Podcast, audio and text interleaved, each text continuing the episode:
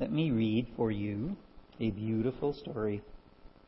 As he passed by, Jesus saw a man blind from birth, and his disciples asked him, Rabbi, who sinned? This man or his parents that he was born blind? Jesus answered, It was not that this man sinned or his parents, but that the works of God might be displayed in him. We must work the works of him who sent me while it is day. Night is coming when no one can work.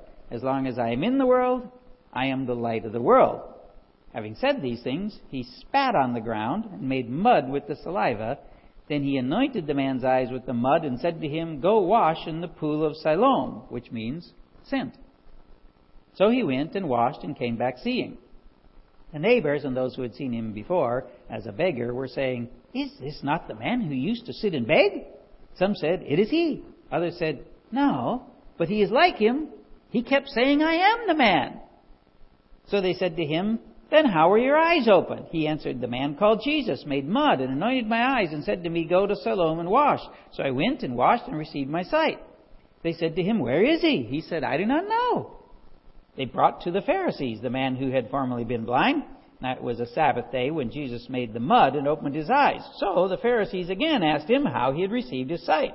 And he said to them, He put mud in my eyes, and I washed, and I see. Some of the Pharisees said, This man is not from God, for he does not keep the Sabbath. But others said, How can a man who is a sinner do such signs? And there was a division among them.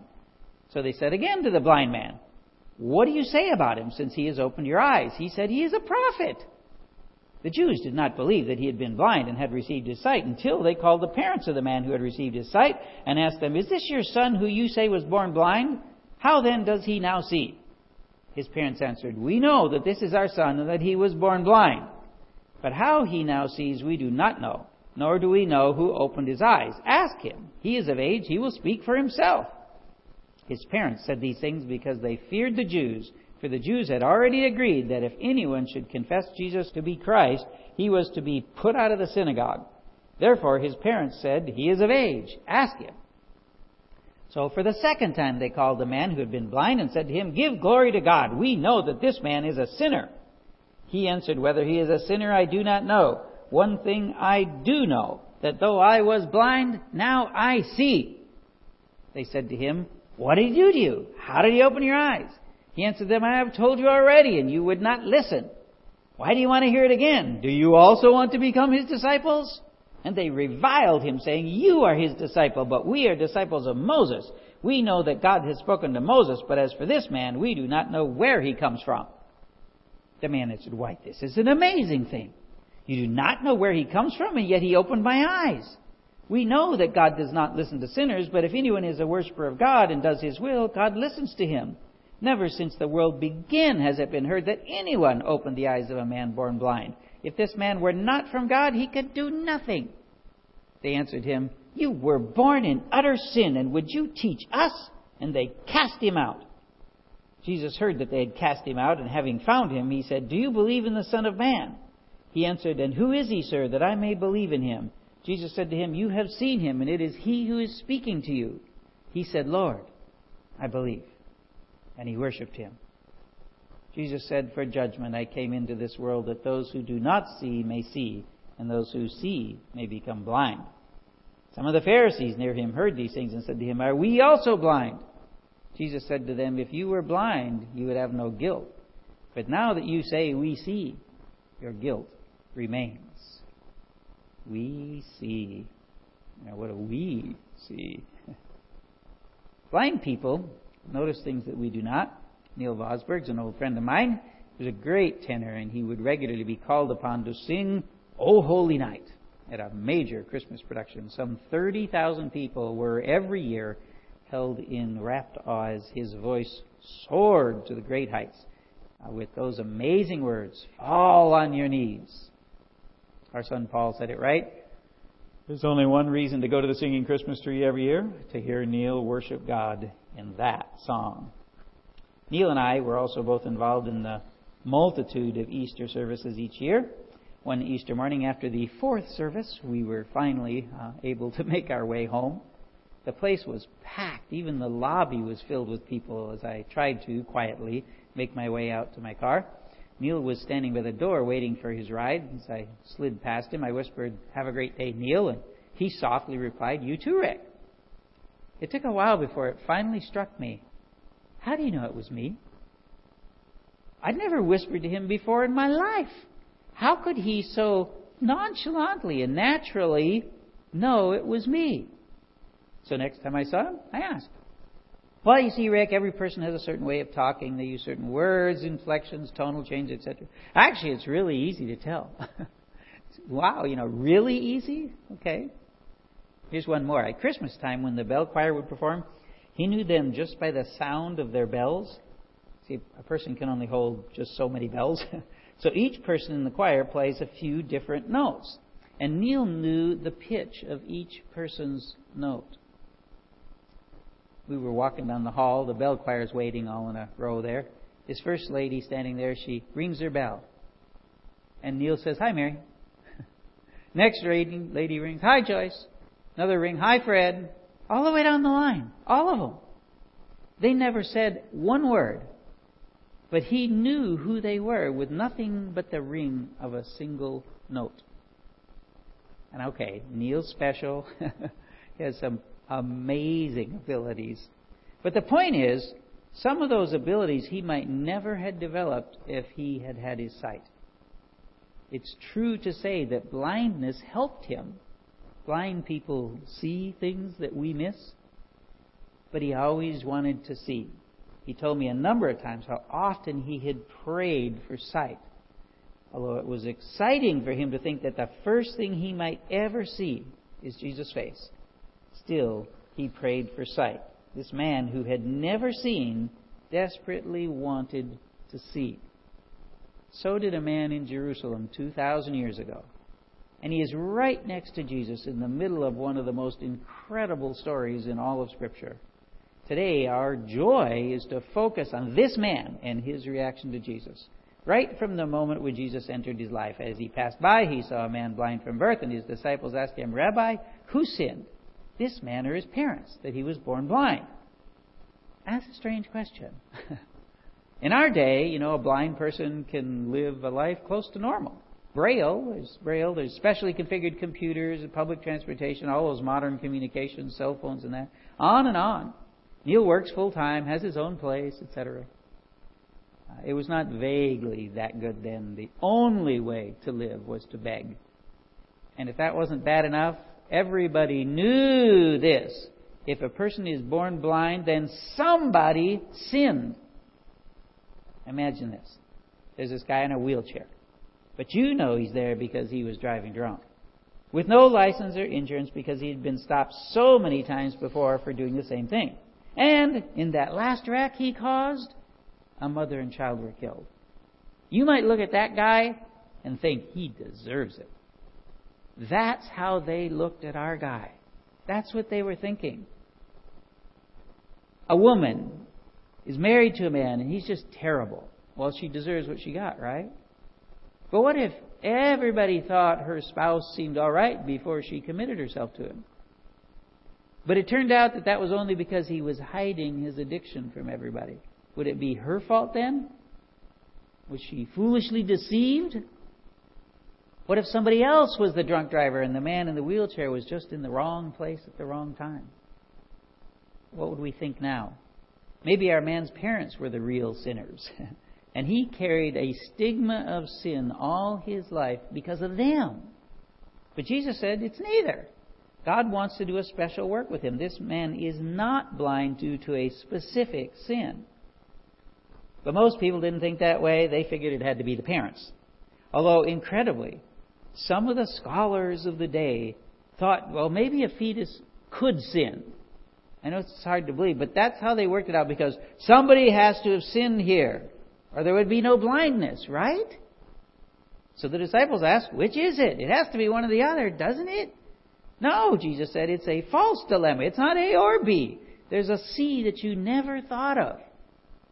And then Jesus does another weird thing. He spat on the ground and made mud with the saliva. Then he anointed the man's eyes with the mud and said to him, Go wash in the pool of Siloam, which means sent. So he went and washed and came back seeing. Okay, there's more than one weird thing here. Spit to make mud and then put it on his eyes? And then send him, a blind guy, clear to the other side of town to wash it off. Way on the other side of town. And perhaps we should be amazed that the guy agreed to go. I mean, it was quite a distance, but he did it. Why did he let Jesus smear spit and dirt on his eyes? He wasn't stupid. He knew what was going on. I think it's maybe because he'd been praying all his life for a solution and he knew this was it. Have you read that book about Job? God himself calls Job the best man on earth. Then he allows Satan to take all his wealth, kill all his children, and destroy his health. After that, three friends come to help Job out. To sum it up, they take a long time to say over and over again, Job, you must be sinning. You gotta be sinning because God doesn't let this much bad happen to a guy who is living right. But it's not true. And Job responds by talking, well, kind of to them, but maybe more to himself, about God. Then Job answered and said, Today also my complaint is bitter. My hand is heavy on account of my groaning. Oh, that I knew where I might find him, that I might come even to his seat. I would lay my case before him and fill my mouth with arguments. I would know what he would answer me and understand what he would say to me. Would he contend with me in the greatness of his power? No, he would pay attention to me. There, an upright man could argue with him, and I would be acquitted forever by my judge. This blind man had poured his heart out to God all his life. And unlike the man at the pool who whined about how he just couldn't make it, he was ready without any questions or even other instructions from Jesus. Somehow, in spite of all that happened to him, he had learned to trust God, to hope in the one Creator God. So he was indeed healed. And then there's all those people who were sure he or his parents must be some kind of special sinners. The neighbors and those who had seen him before as a beggar were saying, Is this not the man who used to sit and beg? Some said, It is he. Others said, No, but he is like him. He kept saying, I am the man.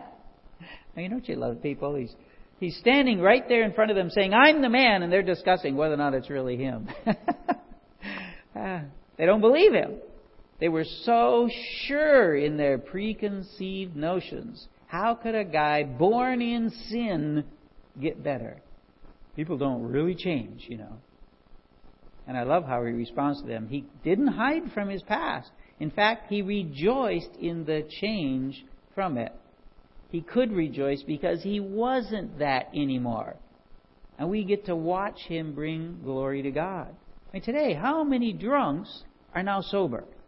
How many liars now pour out truth? How many have gone from hate to love?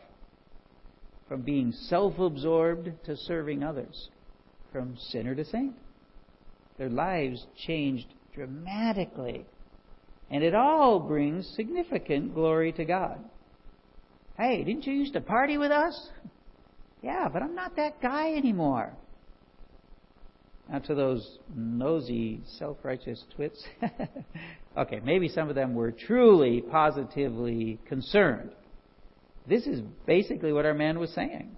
So he said to them, Then how were you, so they said to him, Then how were your eyes open? He answered, The man called Jesus made mud and anointed my eyes and said to me, Go to Siloam and wash. So I went and washed and received my sight. They said to him, Where is he? He said, I don't know. He is willing immediately to give the facts of his salvation. And because he trusted God, he could give all the glory to Jesus. Now don't miss, there isn't the slightest hint of bitterness here. He suffered all his life. And Jesus himself said it wasn't his fault. Yet there's no bitterness. How could he do it? How could he let Jesus put spit in his eyes? How could he convince himself to go all the way to Siloam? Because at the depth of his soul, he trusted God. Even though his life stunk, he trusted that God had a plan. But God's not done with him yet. No, He's not going to do another miracle. He's just going to crank the heat up a bit. These people are amazed, so they bring him to the Jewish rulers. So the Pharisees again asked him how he had received his sight. And he said to them, He put mud on my eyes, and I washed, and I see. So they said again to the blind man, What do you say about him, since he has opened your eyes? He said, He is a prophet. Don't know where he is, don't know much about him, but I do know he is someone special. Jesus did something other people sure never did for me. Clearly, he knew Jesus was in touch with God in some special way. Prophets are in touch with God, so Jesus must be a prophet. Not much understanding yet on our blind man's part, but he's clear on that. Not that the Pharisees believed him, but the Father wants this ex blind man to know him better yet, to know his son better. So, how will he go about teaching him? He arranges another meeting with the Pharisees. So for the second time they called the man who had been blind and said to him, Give glory to God. We know that this man is a sinner. He answered, Whether he is a sinner I do not know. One thing I do know, that though I was blind, now I see. You ever talk to someone who's really blatant in their vicious envy? I mean, it takes you back a notch or two. But God knew how our man would respond the, when the heat increased. He held on to the one thing he knows is significant and true. How do we do when the pressure's on? Do we focus on what Jesus has done for us? Or do we get bitter and complain? Do we stand up for Jesus? Or do we fold? This guy does it right. So, what is his reward for his good attitude? Well, God cranks the pressure up. They said to him, What did he do to you? How did he open your eyes? He answered them, I have told you already, and you would not listen. Why do you want to hear it again? Do you also want to become his disciples? okay, there's, there's no way he thought they really did want to become Jesus' disciples. He's, well, he's being sarcastic.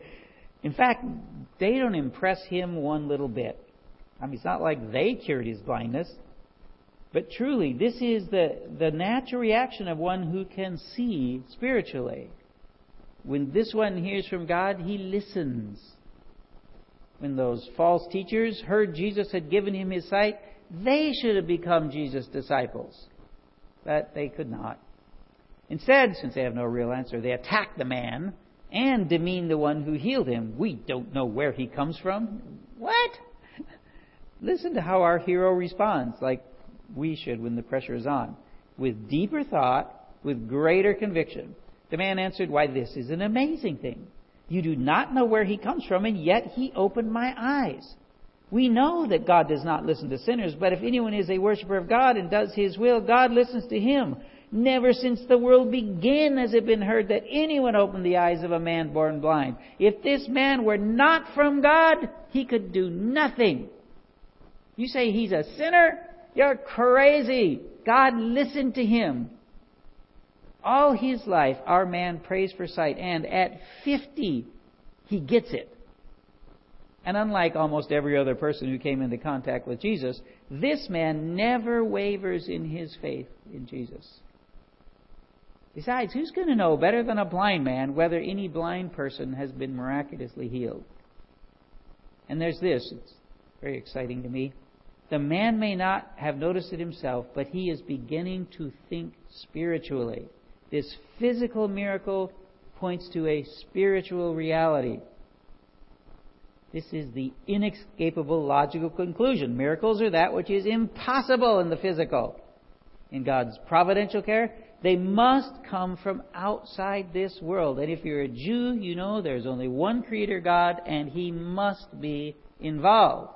And the Pharisees know it, but they have no answer that fits their preconceptions, so they attack his character and they cast him out. This is the ultimate pressure they can place on one poor blind beggar. Cut him off from all society. Why would God allow this? Why would He orchestrate this? Why did God set up this man's life like this? Born blind, ridiculed all his life, miraculously healed, and then cast out from the very place where he should have been able to worship God. Why did God do it? Because he loved him. He allowed him to be blind from birth because he loved him. He left him blind all through his childhood because he loved him. He left him with an undeserved stigma of sin because he loved him. He put spit on his face because he loved him. He made him walk a long ways to get his healing because he loved him. He arranged for all this enormous pressure because he loved him. He let him be cast out because he loved him. Okay, how is this out love? Jesus heard that they had cast him out, and having found him, he said, Do you believe in the Son of Man? He answered, And who is he, sir, that I may believe in him? Jesus said to him, You have seen him, and it is he who is speaking to you. He said, Lord, I believe. And he worshiped him. You have seen him. I think Jesus is saying, You saw me before you ever gained your sight. And now, this man got to do something that I would give everything to be able to do. He stood before God in human form. And he even understands who he is. He worshiped him. Did you notice Jesus searched for him having found him? Why did Jesus search for him? Because he loved him. He had carefully arranged this man's life so that when he did introduce himself, the man could really know him. Jesus showed the man that he was indeed special and responsible for all his life. And he got to answer the ultimate question Do you believe? And what is the final outcome of a person born blind, ridiculed, and given physical and spiritual sight? he worships his Lord and Savior. Okay. Let's grant that this man is special. Everyone in Jerusalem heard about him. He has a whole chapter of the Bible dedicated to his story. I mean, how many people can say that? Throughout history, people all over the world have heard his story. And for all eternity, people will say, Wow, you're that guy? He's special indeed. But do you think he felt special for that half century when he had to sit eating people's dust and hoping for a little pity in the form of charity? In the midst of his story, was there anyone in the world who would have said, See that guy with the spit and the dirt in his eyes? He's really special to God. Nobody thought he was anybody. Well, except for one. God loved him so fervently, he focused on the eternal, on the spiritual. Being blind, going through all this trouble, was a gift from God. How can a bad thing be a gift from a good God? Because this bad thing cost one imperfect sinner to consider God, to consider the spiritual, to consider the eternal. And now God can bless him forever. Do you think anyone is looking at your story, seeing the dirt and the filth on your face, and saying, Wow, she's so obviously special. He's so obviously the apple of God's eye. But maybe buried somewhere deep in our souls is that tiny light of hope that this blind man had. Who knows where our story will lead? We were once blind, but God gave us sight now that He has, how do we carry ourselves when the pressure is on? Do we worry about what people will think? Or do we place our trust in God? Are we ready to let Jesus touch us with spit and dirt? or do we think we're just too clean for that? too good for that? Are we willing to make the effort to get our sight? Or is it just too much work? Do we admit our past so that others can see the change Jesus made in our lives? Or do we pretend we were always perfect? Oh, are you kidding? We're perfect right now. do we, as clearly as we can, say what God has done for us? Does everyone who knows us realize the mighty acts of God in our lives? Or are we lucky if even one person knows? Do we trust God enough that we can give Him the glory?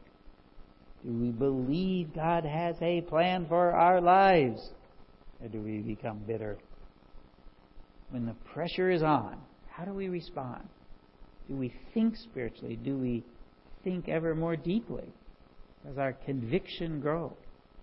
Do we really trust God with our lives? Do we understand that throughout all eternity, people will say to us, Wow, you're that person? The one that God did that work on? Do we worship Him? I think it's related to the spit. I mean, think of it. Jesus lived love for this man, putting spit on his face to give him a gift he never thought he'd have. But when Jesus gave himself up for us, the Jewish leaders in hate spit in his face. And then the Roman soldiers, in mockery, did the same. He had spit on his face on the cross with no way to wash it off except his own blood. They were both sent, but light came to our friend. Darkness enveloped Jesus on that tree. Even though they each had some believed and some not, and they were both rejected by the Jewish leaders, the blind man was accepted by God, the son suffered rejection by the Father. The blind man's parents barely admitted he belonged to them and refused to support him when the pressure was on. All those with Jesus abandoned him and fled for their lives. One was given a whole new life, the other gave his life away. But death could not hold him, and the life he gives through his sacrifice will last forever. Jesus never gave up hope, even in the darkest hours on the cross. He trusted his Father.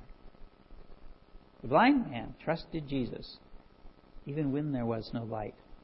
And because he believed, we will all listen in rapt attention as he retells his story in eternity.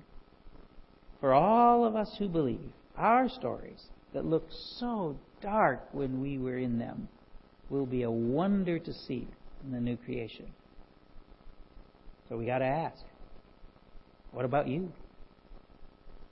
Please make sure your story is told there.